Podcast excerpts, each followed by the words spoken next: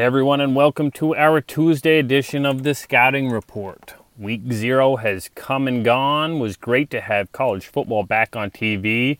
I was especially tuned into the Nebraska versus Northwestern game, one in which uh, Northwestern, to a T, played exactly the way they needed to to win the game. Nebraska showed some signs, looked like they might have a chance, but ultimately could not get it done. Many thoughts on that game. I could go into um, you know much more about both programs, uh, the differences, the similarities, and uh, just how close they are. But that's not what we're here for today. Perhaps another time we can talk more about Nebraska Northwestern. This week, we will have our last two, the way we define them, summer reports. We will get into our fall film. Uh, you know, most relevant film is the film that players are putting on tape now. That'll be really the start of what we call our final reports, our draft reports. Again, there's players that uh, early on in the 2020 season, 22 season We'll be able to kind of put a bow on them. We know exactly what they looked like based on last year, what they look like this year so far. Of course, you'll always watch some late tape, but these will be the last two players this week that we'll watch strictly 2021 film on, um, and then we get really into that uh, 2022 film. As always, like, subscribe, and share this podcast on whatever platform you are listening. Head over to Twitter, find me at RightStepADV to leave me notes, comments, interact. With that, let's get in today's player. Today we're going to be looking at from Georgia Tech by way of Old Dominion, defensive lineman Keion White. Looking at the background of Keion, a sixth year player, now in his second season at Georgia Tech, was at Old Dominion for four seasons. So let's go back to the beginning. A single school offered Keion coming out of Garner, North Carolina. Of course, that was Old Dominion. Played both tight end and defensive end throughout his high school years.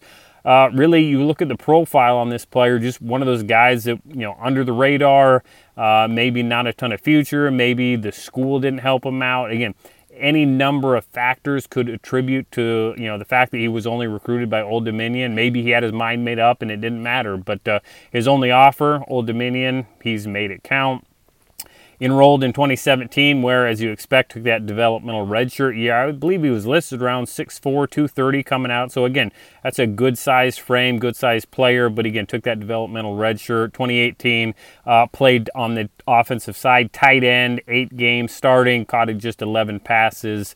Um, following that year, spring ball 2018, 2019, uh, spring ball, moved over to the other side of the ball, put his hand in the dirt. Uh, quickly got himself into the starting lineup, was a starter all 12 games there in the 2019 season, ended up a second team all conference player. His 19 tackles for a loss put him tied for most all time in a single season there at ODU. Of course, 2020, as uh, you talk about the player, you know, continuing to rise up, get more comfortable on the defensive side. COVID put a damper on that. Uh, Old Dominion did not play a season, did not play any games, and pr- largely, I'm sure, didn't practice due to COVID. Um, it was after that he jumped in the portal, saw where the future was, headed uh, down to Atlanta, joined the Georgia Tech roster after an injury uh, early on in his time there at Georgia Tech. He missed the first eight games before making a mark in the final four, played 94 total snaps. Um, you know, the Notre Dame game, he really showed up, played a number of snaps in that game, and you could really start to see some of the flashes there. His 2020 will be the final year, sixth year of eligibility as he looks to keep climbing up the draft boards. His, you know, slightly over 6'4", 283 pound frame. Um, again, he's going to be probably a, a low four, you know, maybe four eight guy. Um, again, there's some times where maybe you could argue maybe the kid can flirt with the four sevens when he gets through the process. But um, again, speed, we'll talk about it, not a huge part of his game. 33 and a half inch arm length, again, that's a good number. Uh, again, a guy that doesn't jump out in terms of his measurables. Um, but he also doesn't leave you like, oh man, we just wish he really had something more here. Again, 6'4, it's good. 283, again, that's a good spot. You know, team preference is going to have him up or down. 33 and a half inch arms, that's a good number. Yeah, let's see him more speed, more explosive. But uh, again, he's going to be in the fat part of the bell curve with that arm length. So uh, let's talk about the player. First, his strengths. This guy is a natural rusher. Shows up, uh, again, really in his limited snaps in 2021. Uh, again, you go back, a guy that has TFLs, really just dominated his level of competition um, in his first year as a defensive end. But this guy has a sufficient, uh, just, a, just a really natural rusher. So, sufficient initial get off, uh, good first step, He eats up ground. Um, on his first step off the line of scrimmage, works edges naturally, both on the inside and on the outside when he's rushing the passer. Uh, his slither, his bend, you know, his ability to get inside in gaps and uh, just kind of slip blocks, really just a natural flow to his game. You can probably see some of the offensive player. I wouldn't be surprised if this guy was a pretty good basketball player with the way he moves. Um, though he's still a developing guy as a rusher, there's just things that he does very naturally that you should be able to continue and, and build on.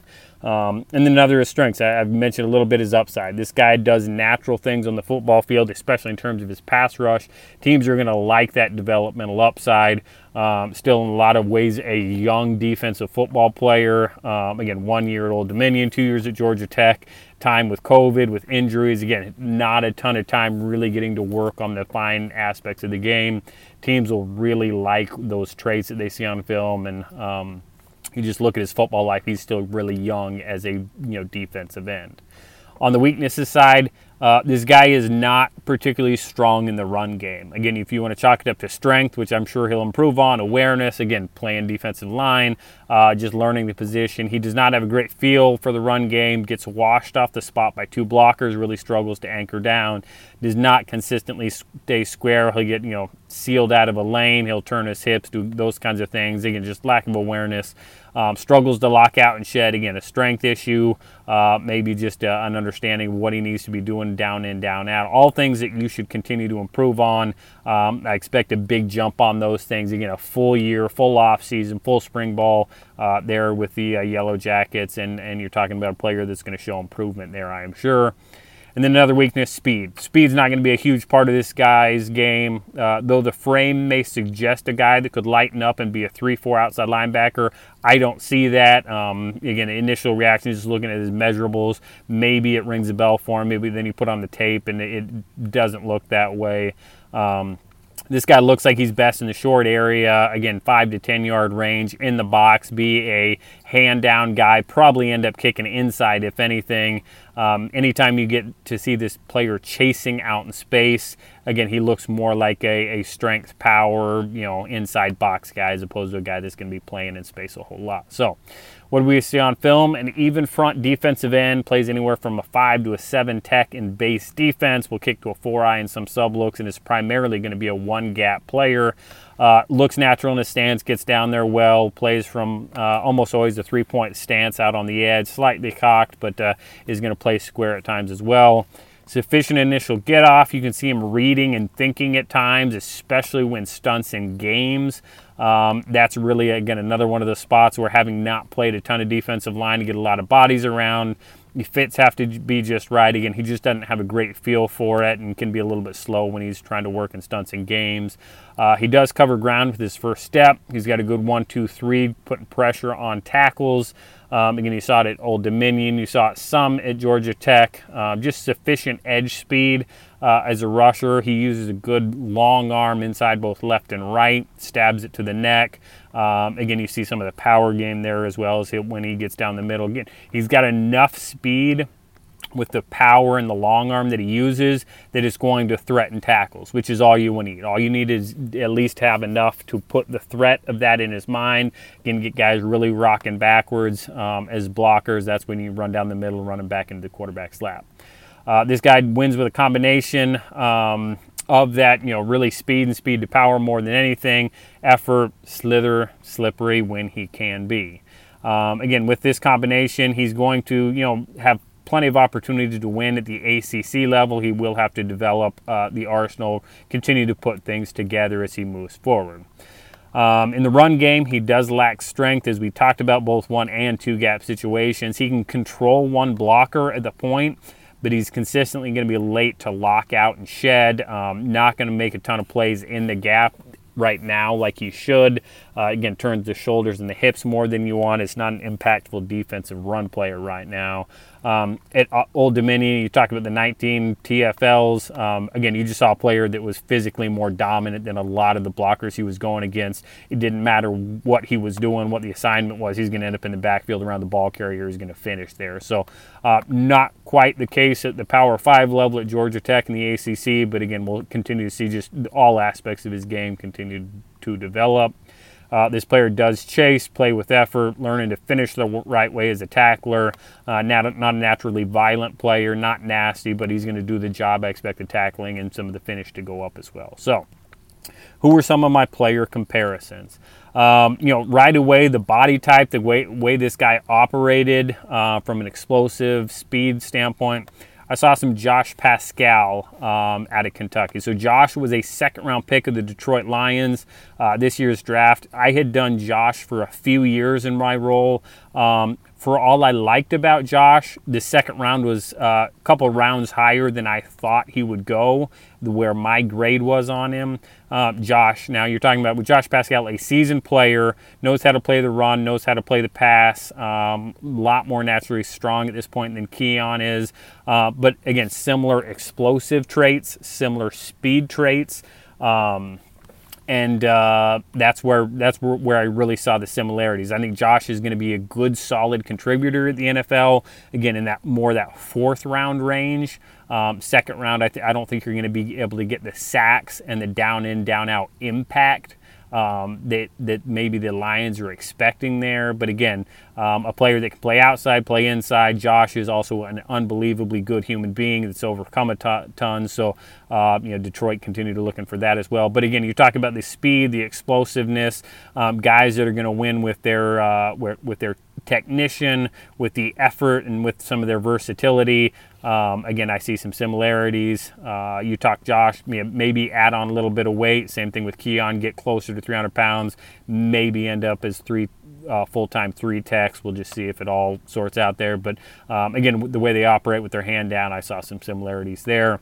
Another guy, Romeo Okwara. So Romeo has been in the NFL a few more years, has um, and has been a continue to develop each year type of guy.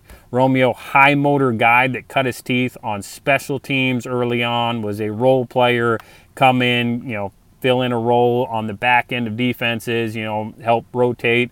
Has just kept on getting better. Um, Keion developmentally, uh, now to where he's at, just got paid now, you know, more recently. Um, I see the same, same same kind of thing with Keion. Now Keion's a little bit further ahead athletically and with where he's at um, in terms of just kind of his natural movement and flexibility.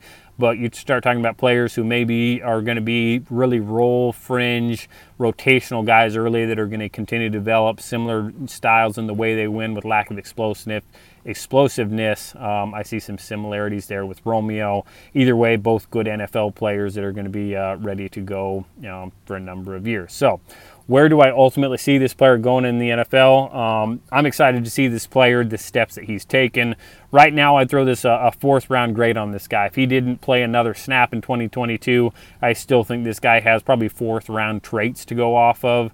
Um, I do think he's a prime candidate to move himself up boards day three, um, you know, off of day three, you know, into day two, maybe even start to flirt with day one with a healthy, productive 2022 season. Again, you start talking about the natural natural rush traits uh, for a player this size. Um, again, that good year at Georgia Tech is really going to help him climb teams are going to like where this player can go. Coaches are going to like what they get, and you know the ball of clay that they can continue to mold and develop. Um, whether he stays outside as a defensive end or ends up as that three uh, full-time three tech is going to be um, a good question. See where the weight's at this year. See where he ultimately wants to go. Um, either way, he's going to be in a good spot to uh, get to the quarterback as a situational rusher at uh, early on in his career. So, Keion, good luck. Go out there, get some sacks, move yourself into that day one consideration.